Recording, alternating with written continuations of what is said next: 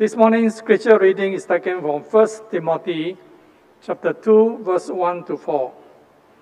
1 Timothy chapter 2 verse 1 to 4. I urge then first of all that petitions, prayers, intercession and thanksgiving be made for all people, for kings and all those in authority, that we may live peaceful and quiet lives in all godliness and holiness. This is good and pleases God our Savior, who wants all people to be saved and to come to a knowledge of the truth. this morning, Pastor Vincent Wong is going to bring us sermon entitled, What's the Nation Needs from Us? Let us pray.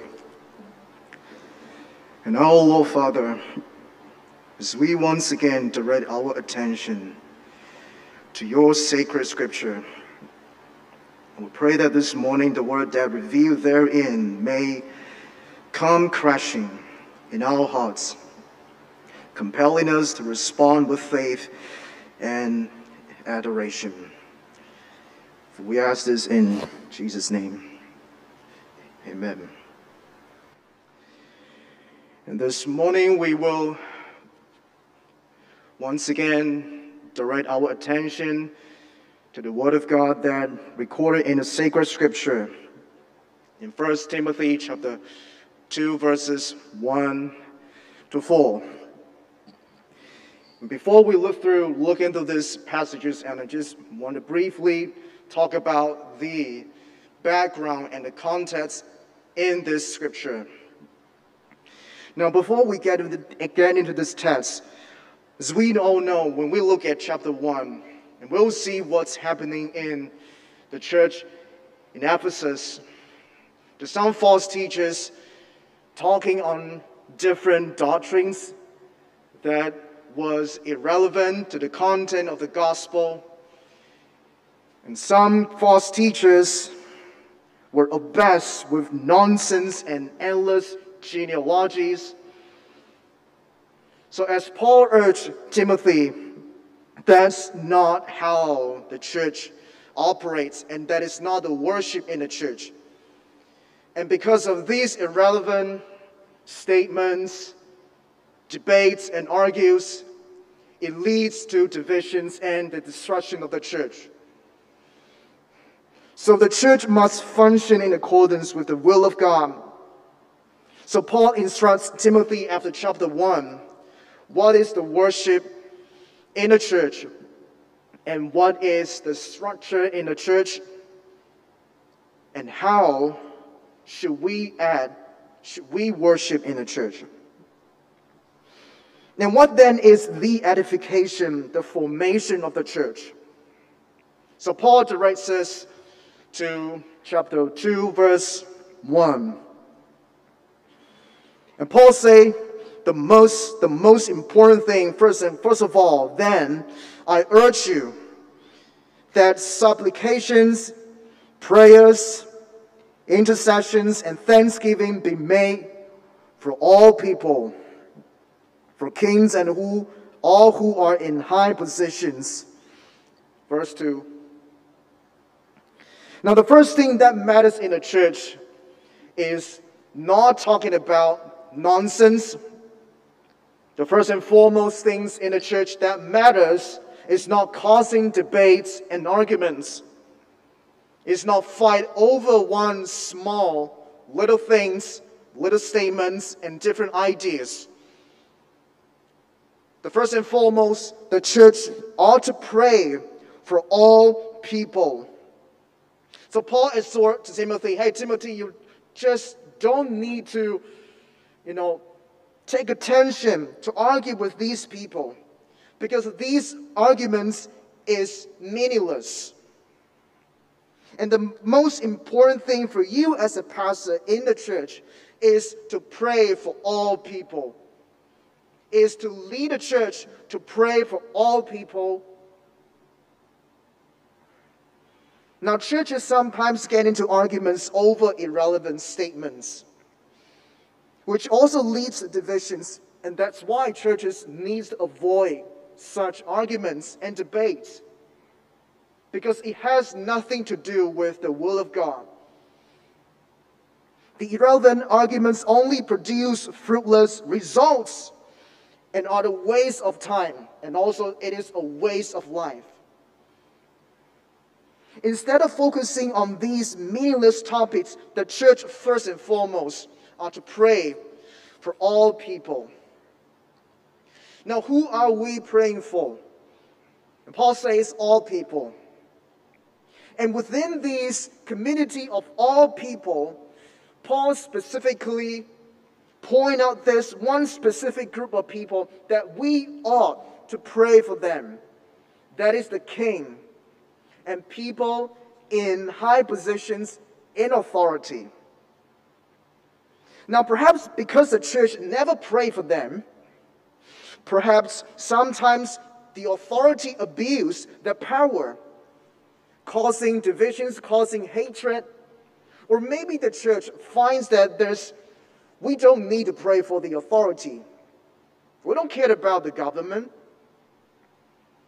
Now, there's even a tendency in the church to complain the government more than to pray for the government.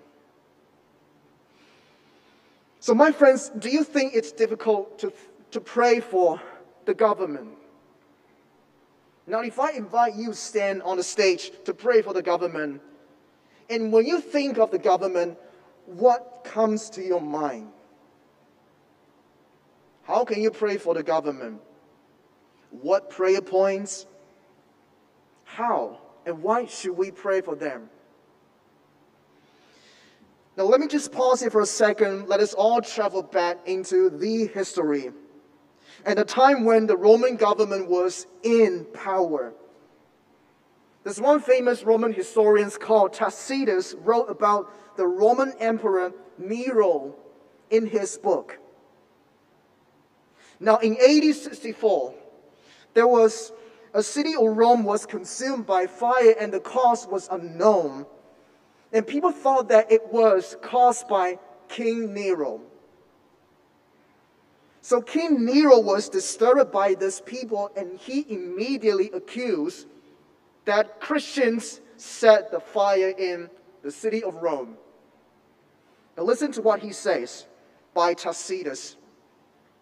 And Nero, in order to stop the rumors, laid the blame on the group of men whom the people call Christians and made them the criminals and punished them with the most severe penalties. First, by arresting those who confessed to be Christians. Their execution was a playful process. They were dressed in animal skins and torn apart by dogs or tied to the cross and burned by fire for lightning in the night. Nero even opened his garden as a place of execution for public to enjoy. Now, if we were in Ephesus and if we heard this news, the bad news, what happened in Rome, and I'm sure some of us would say, why do we need to pray for this kind of government? Why do we need to pray for Nero, the evil, vile, perverted man? Paul, you're crazy, Paul. Why do we need to pray for this man? And now you're asking us to pray for him, and I'd like to start a war against him. Now, get back to the reality to our nations, to our society. And right now, I want to invite you to pray for our government. How can you pray for the government? Or you might say, Pastors, are you crazy, Pastor? And don't you know what is the situation in Malaysia? Don't you know what's happening in our nations? Corruption, Pandora Papers, corruption in immigration enforcement, the unfair federal and state elections, that cause some controversy of democracy. Now, let's not talk about corruptions. Now, what about the case of Zhao Mingfu? And what about Pastor Raymond Koh? So, if you would pray for your government, how can you pray for this kind of government? Do you have any idea that all these years, some people were angry, were sad, were terrified about this? So, how can we pray for them? What, what the history has shown us about Nero's misdeed, it was a fact. And about the current situation in our nations, it is also a fact. Now, in such circumstances, are you able and willing to pray for those who are in power?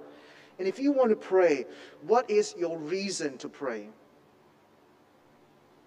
And Paul never tells us to start a war against them. He never tells us to rebel and protest or to fight for our own rights. Instead, he calls us to pray for the government. And it is in these situations we ought and we must pray. If we do want to pray, what is our reasons for praying? Now, if you, have your, if you have your Bible with you, let us all look at verse 4. In 1 Timothy chapter 2, verse 4. And we're going to see what is the reasons, the foundations of our prayer for the government. And Paul says in verse 4 God desires all who are in high positions to be safe and to come to know the knowledge of faith. The church needs to pray for all people and all who are in high positions. We pray for their salvations. We pray for them to know the truth. And it is God's desires, it is God's will. God's desires is and should be the church desires. Now, clearly, in Paul's exhortation to Timothy, the Ephesus church was not praying for the people. And probably when they put their hands on to prayer, they're not lifting up the holy hands, but lifting up out of anger. And I don't think the church have to interfere with politics. And nor do I think the church is to be divided by several ideas and stands of political ideas. This is not what we do in a church. The church does not exist to argue about whose political positions is the right one. The church exists is to reach out for the lost. That is our primary responsibility in serving. We ought to pray for the lost, especially those who are in authority. The church has a duty to pray for the government, to honor their character, to obey lawful commands, and to submit to their authority for conscience sake. And ultimately, our job is to pray for them. So, the basis of our prayer, and why we pray, is because God desires them to be safe, to know the truth. That is our basis and reasons for praying. But how we should pray for them. Paul says in verse 1 we ought to pray, we ought to make the supplications, prayers, intercessions, and thanksgiving. We ought to pray in this way. And I call these this series of prayers evangelistic prayers. And these prayers sound the same, but they have slight differences and can give us a clear instructions on how to pray for our government. Number one, supplications. It comes from the root word lack. Now, when Paul uses this word, he is conveying us an idea that prayer is when we realize someone is in lack, when someone is lacking of something, when someone is in need, and we pray for them. So, in this sense of evangelistic prayer, this kind of prayer is comes from seeing and sensing the need and the lack of that person. Now, everyone's needs are different.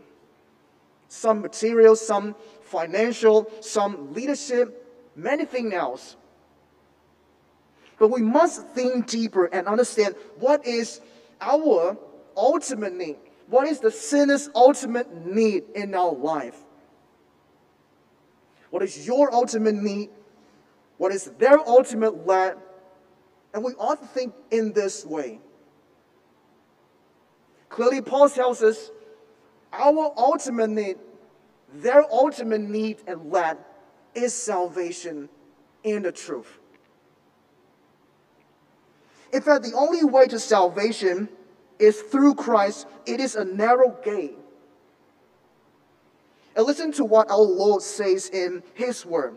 In John chapter 5, verse 20, 24. And our Lord says, Truly, truly, I say to you, whoever hears my word and believes him who sent me has eternal life.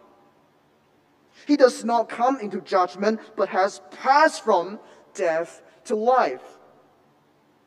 On the other hand, our Lord says in John chapter 8, verse 31, If you abide in my word, you are truly my disciples.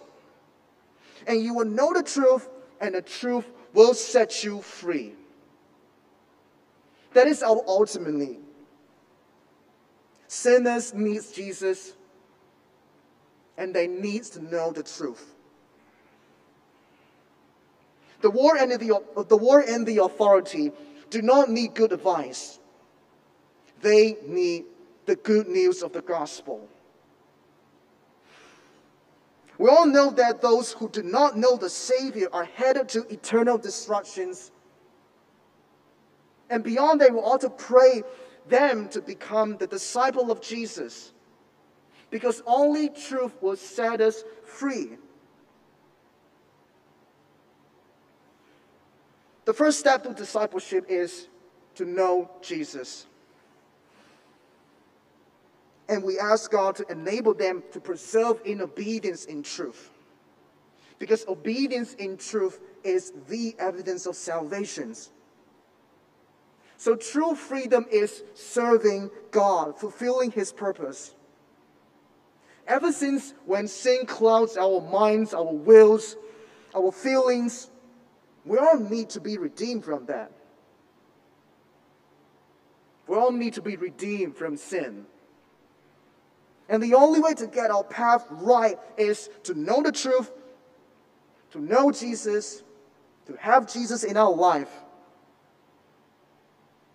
And the church needs to recognize the needs of the lost. The church needs to pray for the lost. And number two, prayer. As we all know, the object of supplications is people, is their need, is things they lack in their life. And our object in supplication is people. But when we move to prayer, the object of prayer is God. And this kind of prayer is directed to God alone, His glory alone. Now, there's a sense of sacredness, divineness, and, and the reverence in this word, it embodies another dimensions of prayer. So when we do this prayer, we give glory to God. Now, when we pray for the lost, we're not only praying for their ultimate needs and land.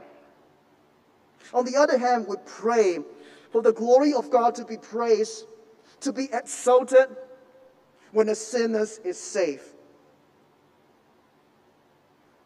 So in verse 16, chapter 1, where Paul received the mercy from the perfect obedience of Jesus Christ, Look at how he responds to God.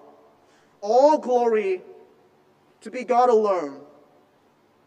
All glory to be honored by God alone. The glory of God was made known through the mercy and the patience of Christ. So, in this sense of prayer, the Father is glorified in Son. The name of God will be glorified by the work of Christ, by the mercy and perfect patience on sinner. So when we boast, we do not boast ourselves. We do not boast our deeds and words. Because it is by faith and the faith given by God that we are saved. And in all these redemptions were in progress. It is God alone, He foreordains and saves us and redeems us. And to God be all the glory.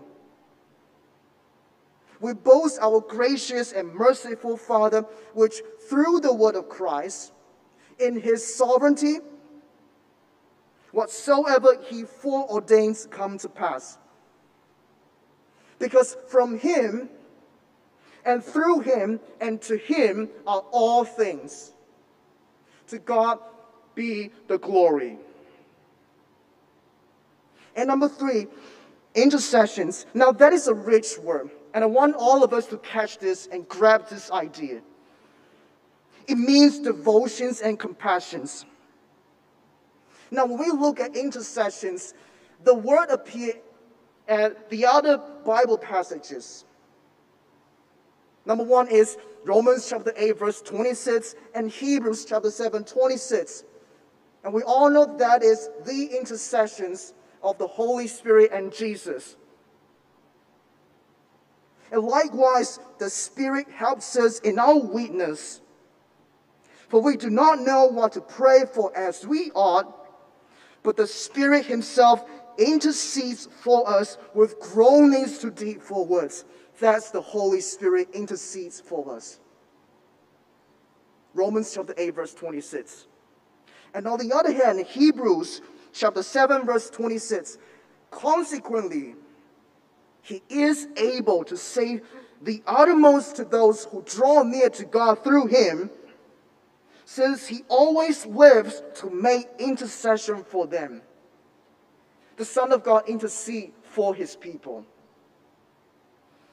Now think about think of it in this way. The Holy Spirit and the Christ knows our weaknesses. He knows what we need in our life. And when we don't know how to pray, the Holy Spirit intercede for us. And even the Son of God intercede for us in heaven all the time. That is because we are in Christ and Christ is in us. The Most High God, the living and true God, exactly and intruding, involving, engaging to our life. And that is why He knows our needs. He is in us. He understands us exactly what we are going through and intercede for us always. So prayer is not something we recite holy. Prayer is not something we pray with our mouths and not with our hearts. Prayer is not indifferent. The evangelical prayer is a committed prayer where we put ourselves into the depths, into the situations, into the life of the others. We know them, we read them, we understand them, we engage into their life and we pray for them. That is the committed evangelical prayer.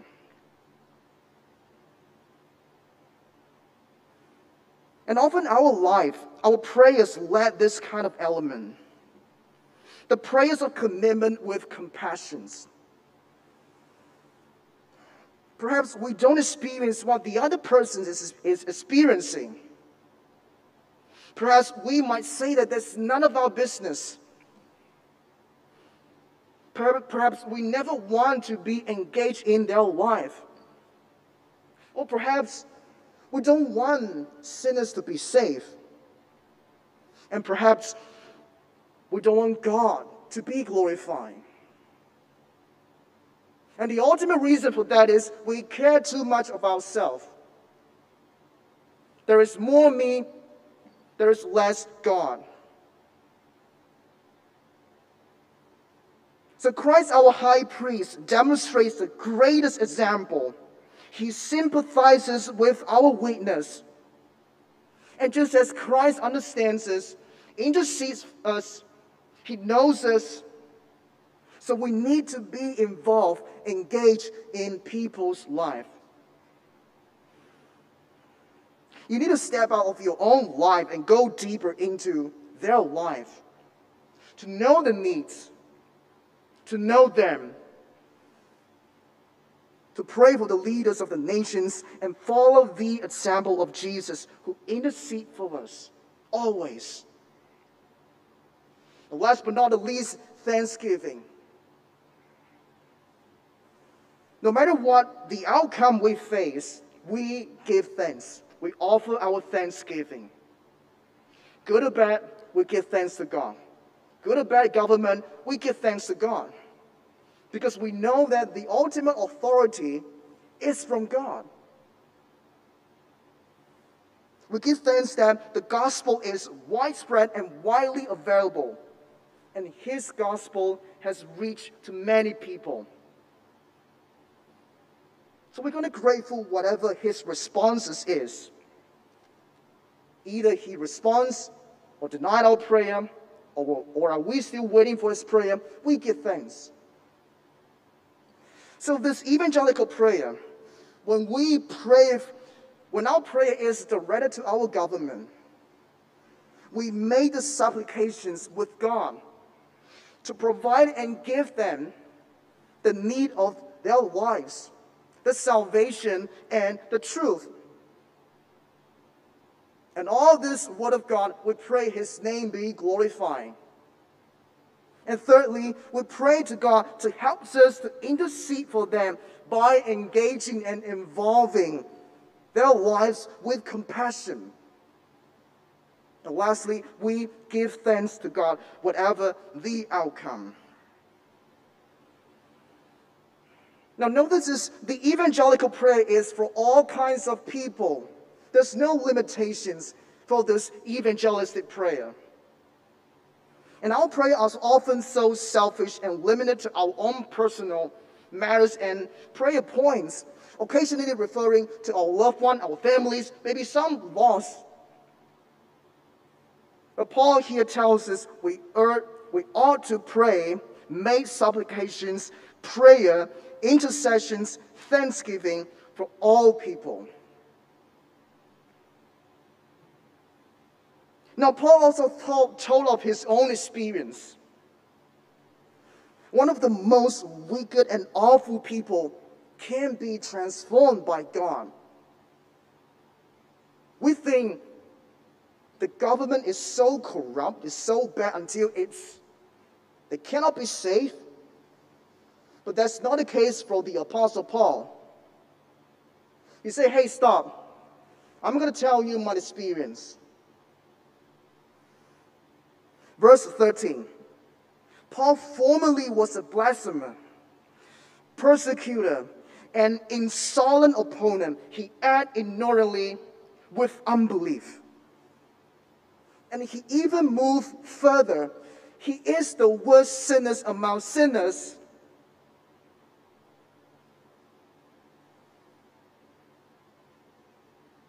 But what did Paul say? But I receive mercy now, Paul seems to be shadowing his past to the church in Ephesus and to us that we thought that the government, the people, they can't be saved. He seems to be saying, look, if God can save a sinner as bad as me, a wicked sinner, an awful sinner as bad as me, God can save them. Therefore, the church should not give up praying for the lost, including those in power. You want to watch God work and see Him deliver in His time. And you are always to think, to meditate, to ponder on what is the will of God. And the will of God is, in verse 4, He desires all people to be saved and to come to the knowledge of the truth. Now, what is the benefit of evangelical, evangelistic prayer? In verse 2, Paul says that we may lead a peaceful and quiet life, godly and dignified in every way. By praying for the government, Christ's name is honored. When Christians live peaceably and responsibly among the neighbors. Now, listen, when we pray for the church, when we pray for all people, we as a church pray for the government and the people and people in high positions. And people begin to think and see that Christians and church is not an opposer. They begin to see the church in different way. Because the church is not a place that possess the threat to the government, to the nations. But the church is a place that welcomes people. And as God answers our prayers and more and more people say by God, the favorable conditions for the church will even increase. So we'll pray in this way so that we will lead a peace and quiet life, godly and dignified in every way. We will not be disturbed by the outside world, and there is no disturbances and controversies within the church. By praying always, we create an environment and situations without disturbance, free from external and internal disturbances. Now, that is good for the evangelistic work in the church. And that creates a lot of chance for the church to do the evangelistic work.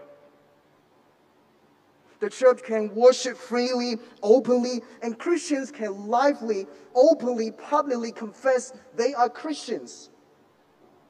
And that is all the gift from God and the constitutions and has given us.